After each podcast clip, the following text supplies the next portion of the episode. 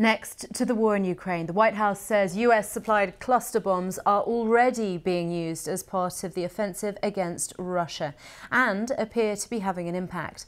The President Joe Biden announced the supply after Ukraine warned that it was running out of ammunition during its summer counteroffensive. Our North America correspondent Peter Bowes has more.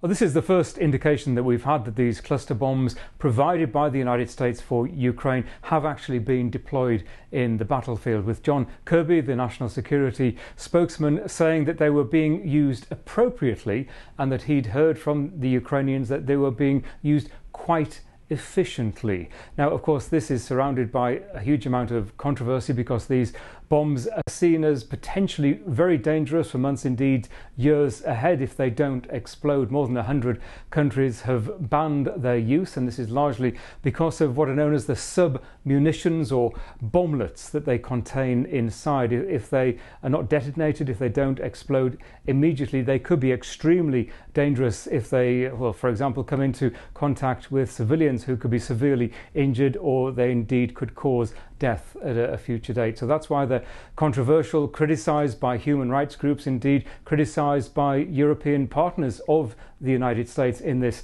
conflict between Ukraine and Russia. The stated aim of the Ukrainians when they requested these cluster bombs some time ago was, uh, as part of their summer offensive, to dislodge concentrations of Russian soldiers. And we're hearing from John Kirby that they are in fact being to some extent successful in that goal. Clearly, there is a long way to go. It is relatively early days to determine whether they are going to have a major impact on this conflict. But for the time being, it seems yes, they are being deployed in the battlefield and used in the way that the US anticipated.